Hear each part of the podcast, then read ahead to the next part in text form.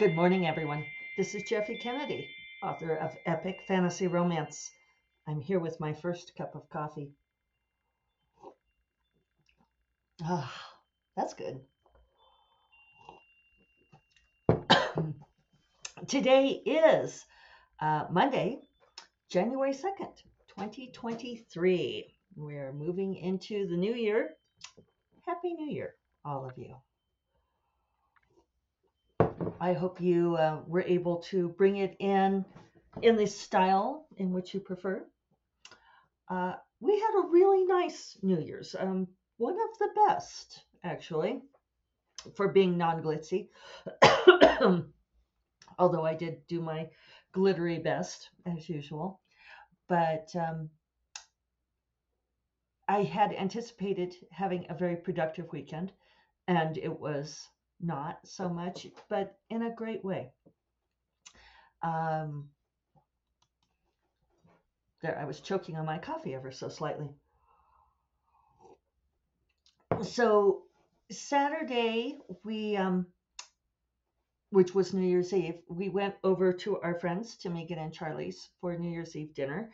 And so on, they cooked, uh, Charlie cooked. He made us this amazing meal of duck confit and tangy red cabbage and these roasted potatoes that he was trying to Charlie's British and he was trying to recapture how his grandmother made potatoes and these were possibly the best potatoes I've ever had in my entire life. They were little crispy on the outside. They were little potatoes and slightly crispy on the outside, um, almost like a caramelized kind of crispiness, and then melt in your mouth, buttery in the middle. Oh, they were so good and I make made a baked Alaska. And so on Saturday, I did things like laundry and uh, I did do some um, businessy stuff. Uh, got Platinum all uploaded for release later this week. Oh, later this week. Yeah, I think like Saturday. So that's all ready to go. Uh, did a lot of things like that. And I also uh, realized that I needed to get my acting gear if I was going to make Baked Alaska. So it didn't turn out perfectly. I hadn't made it in something like, well, not since we moved to Santa Fe. So something like 15 years. So um, I had to let in our little um, junior podcaster here. Hello, sweetheart. Yes. Okay. i have to turn off the keyboard so he doesn't do anything terrible by stepping on it. It's funny how well this camera works. If he's underneath it, you don't see him at all, but now you'll see like the tail go by. there you go. All right. Um, so, oh yeah, making baked Alaska. So I wasn't as prepared as I could have been, but I had all these different leftover ice creams. So I did layering of the ice cream and I made a cake and put it together. Uh, my big mistake was I pre made the meringue before I went over to their house. Uh, and I should have just taken the ingredients and made the meringue on site. So the meringue wasn't perfect, but it was delicious. And so that was, that's all we really cared about so it was a very convivial evening. Um, just the four of us. It was really nice that David was able to go. And we played a card game that they are really into called Ons 11 is the translation there. And it it was super fun. It was a super fun card game. And and I am not normally given to playing games, but I was into it. And right when David um, sort of tipped over and couldn't, you know, he's like, oh, I have to go home. Uh, and it was like 10 by then. Uh, I drawn the best hand. I was so mad. So they said, well, come back in the morning and we, we can play some more. And I said, no, no, no, that's okay. And they're like, oh, yeah, just put it down. Uh, but then the next morning, Megan texted and said, are you, guys coming over? So we went, we said, well, we'll go on the Starbucks run first. so we went to Starbucks and I thought, well, we'll go over and play cards with them for a couple hours and then I'll get off through my many things. And Starbucks, I swear we were in that drive up line for 40 minutes, people.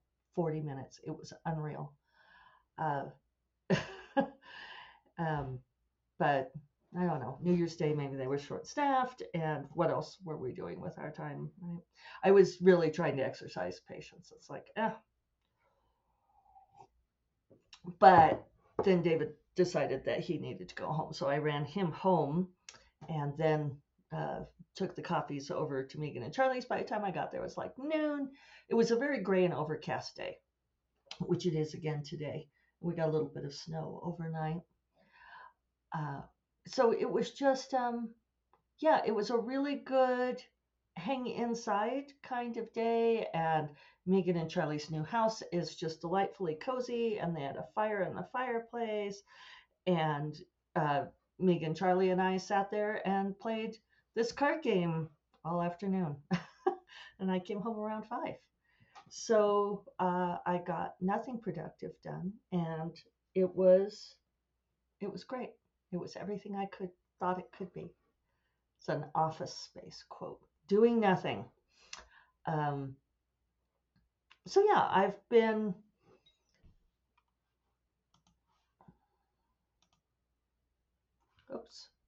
this is still recording. I, I tried to pause but I've lost my connection. Oh there we go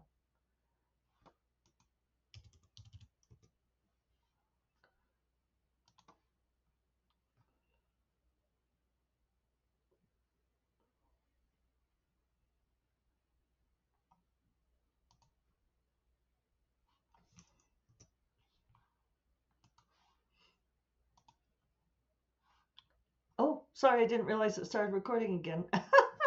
I was like waiting for my uh, connection to reset. And so here I was just sitting here looking at my uh, spreadsheet. So I don't have my year end numbers for you all yet. Um, but I think a lot of people are still on holiday today. So I'll, I'll do that tomorrow. Um, look at some of my goals and metrics. I, I do have some numbers, however. Um, one thing that is definitely true, definitely true. Oh, I was talking about office space doing nothing, wasn't I?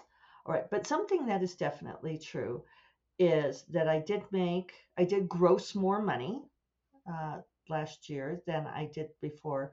I suspect I netted more too because I reduced the number of expenses, but I haven't confirmed that.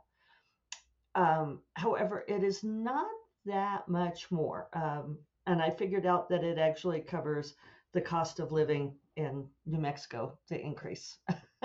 so, you know, when I worked for the day job, we used to talk about giving people raises every year that would cover at least cost of living. So that meant that you weren't going underwater, but you weren't necessarily improving. So I'm not going underwater, um, which is good. That that's still much better, and and I'll take it.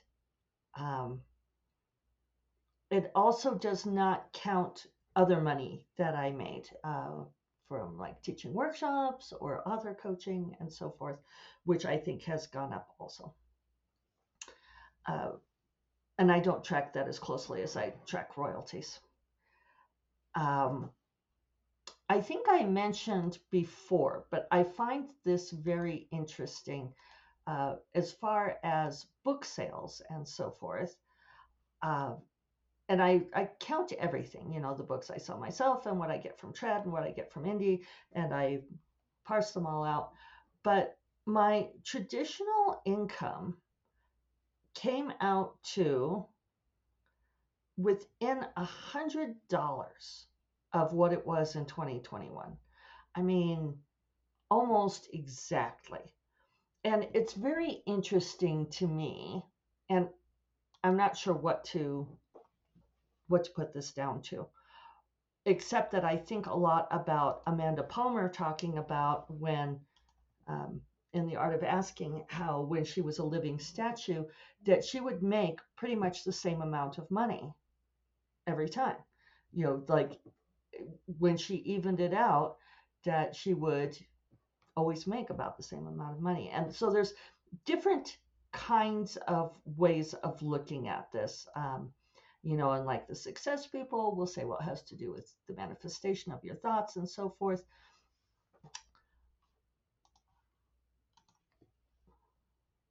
Um,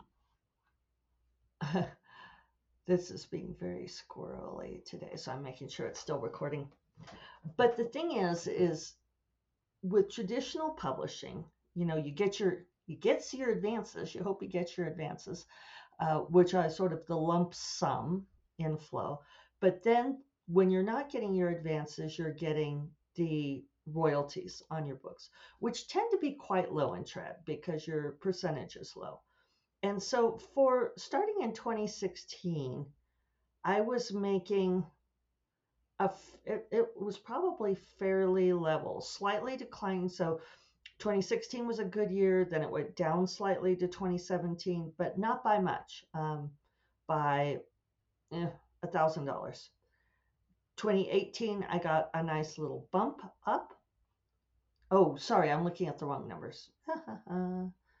yeah, because I was going to say 2017, I should have gotten a really good bump because that was St. Martin's. But otherwise, my trad income tends to be pretty steady. And I mentioned this to a few of my writer friends, and they're like, "Well, what do you put this down to?" And it's like, I don't know. I sometimes I wonder if I, I wonder if they just like tend to feed us a certain amount that they think we're supposed to get. Technically, you should be able to go in and audit your books. It would be really expensive to do that. Uh, but maybe that is being overly paranoid because certainly from 2021 to 2022, there was a big shift in that I got the um, rights back for those 10 Carina Press books. So that was 10 books on my backlist that went from receiving traditional publishing income uh, to indie income. Although so far I've only gotten up the three um, Covenant of Thorns books and the um, and I'm doing Facets of Passion. Facets of Passion, two of them are out so far, Five Golden Rings and Sapphire, and then Platinum and Ruby will be out this month. And then I'll have the other three um, contemporary BDSM novels, and then I'll have them all up again. So the way that this works, I'm seeing if I can pause and it won't let me. yeah, lost connection. Then I have to make sure it doesn't pause when I'm not looking. I should just stop trying. I'm going to stop trying and look at this. Okay, so uh, apologize for the technical difficulties. That's what we get for not having any production values on this show. Um, my backlist, traditionally published backlist, tends to be pretty consistent. Um, for the Harlequin books, which is now HarperCollins, uh, I was getting pretty much the same of my, amount of money because there's a lag, right? They pay like six months later after after the sale. So really, it was only my December payment that was much lower that really showed the fact that um, they were no longer selling those books for me. So that means that I should have gone down more than that in trad, and I didn't. So I'm making it up in other places. So this is why I'm not a statistician, but probably it's not meaningful that that $100 is in the same place unless you go for this idea that how you, um, whatever your mental conception is, is of what you're going to make is what will truly affect you.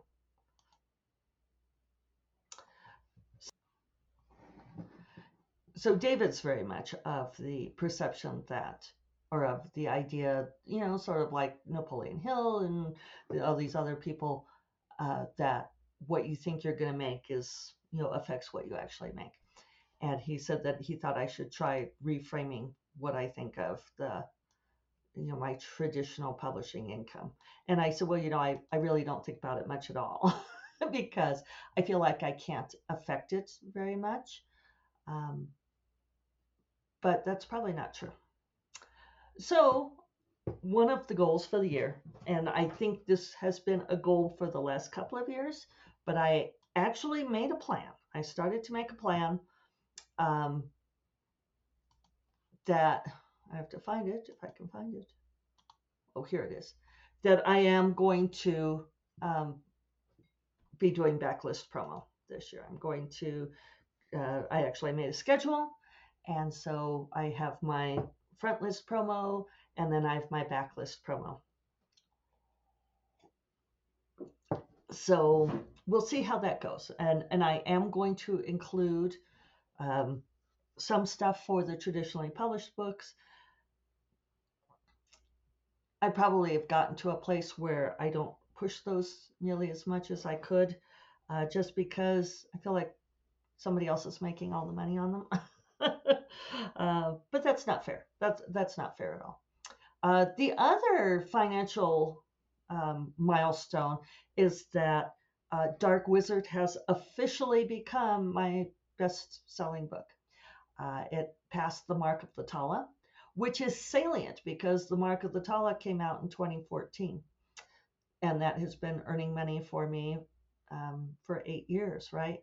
But that's also traditionally published, so I don't make as high a percentage on it. But still, Dark Wizard is now my uh, best earner, which is great.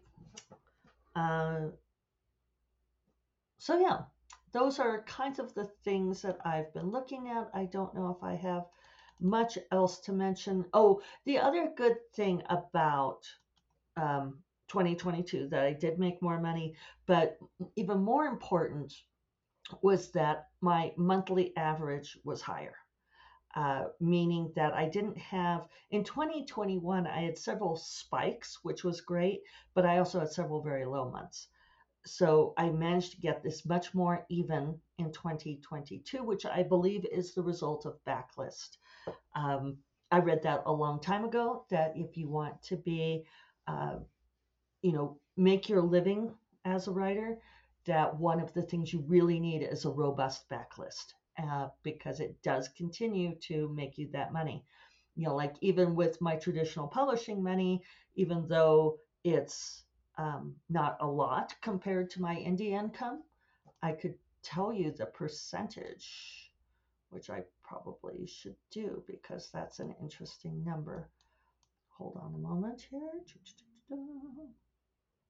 I would like to know if in Excel there's a faster way to scroll through tabs, if anyone knows that. Um, I'm sure I have this metric in here somewhere. So there's my trad total. And, well, I could do it. Okay, let's do this. All right, my traditional publishing money was 15% of my income, and the rest was from indie sales. So I think that's important. Um, looking at the year ahead, I am definitely going to be emphasizing those um, you know regular releases of the indie projects. So that's where we are. Uh, I will do more on some of my other milestones tomorrow. We'll see if I change my mind on stuff, but I'm I'm feeling pretty good about uh, what I'm doing. Oh, and one thing I wanted to talk about a little bit, even though I'm close to out of time, is um, I, I had not mentioned this before, but because it felt like it wasn't my business to mention. But for those of you who know Robin Perini, um, wonderful author of romantic suspense, uh, Robin has been very, very sick. She got sick before Christmas. She was hospitalized for pneumonia. It's not COVID, but she's been in a coma, and it is looking like she is. She's probably not going to make it. Um, that's our latest word we've been getting regular updates from people going to visit her, and they've been doing all kinds of stuff. Uh, they've been keeping her sedated in order to, um, you know, try to pull her through this, and uh, she's her body's shutting down, and it's it's just really sad. Robin is about my age. Uh, I've known her for years and years. She lives in Albuquerque, uh, one of the Lyra gals she and I have taught workshops before. Um, some of you who um, you know come from the land of RWA, you know may remember the wonderful workshop she taught on story magic and so forth. And um, yeah, uh, it's maybe maybe a miracle will happen, but it's it's sounding like um, like not. They've got her on do not resuscitate now, so I will announce and let people know what's going on. But I haven't seen her since pre-pandemic. Uh, Dorinda and I talked about going to go visit her, but she's not conscious. So, so yeah, sorry, ending this on sad news, but I did want to mention it for those of you who may know her. Um, think good thoughts for her, and we uh, we may be having to say goodbye. So, not the great best way to start the new year, but um, it's it's been good for me to be thinking in terms of you know I Robin works hard you know she always worked hard and I work hard. And sometimes it's like well you know it's good to to remember to savor the moment right? Because things can change fast. So that's one of my things is I'm looking forward to this next year and I know this goes against a lot of things that I've been saying the last few weeks about trying to get better word count, but I do want to find ways that I can try to be more productive and focused when I'm working and then uh, enjoy things more, find ways to, uh, you know, go and have fun and do things that are more uh, just for play. So we shall see. Um, maybe that's enough of a plan, but I keep thinking I need a more detailed plan than that.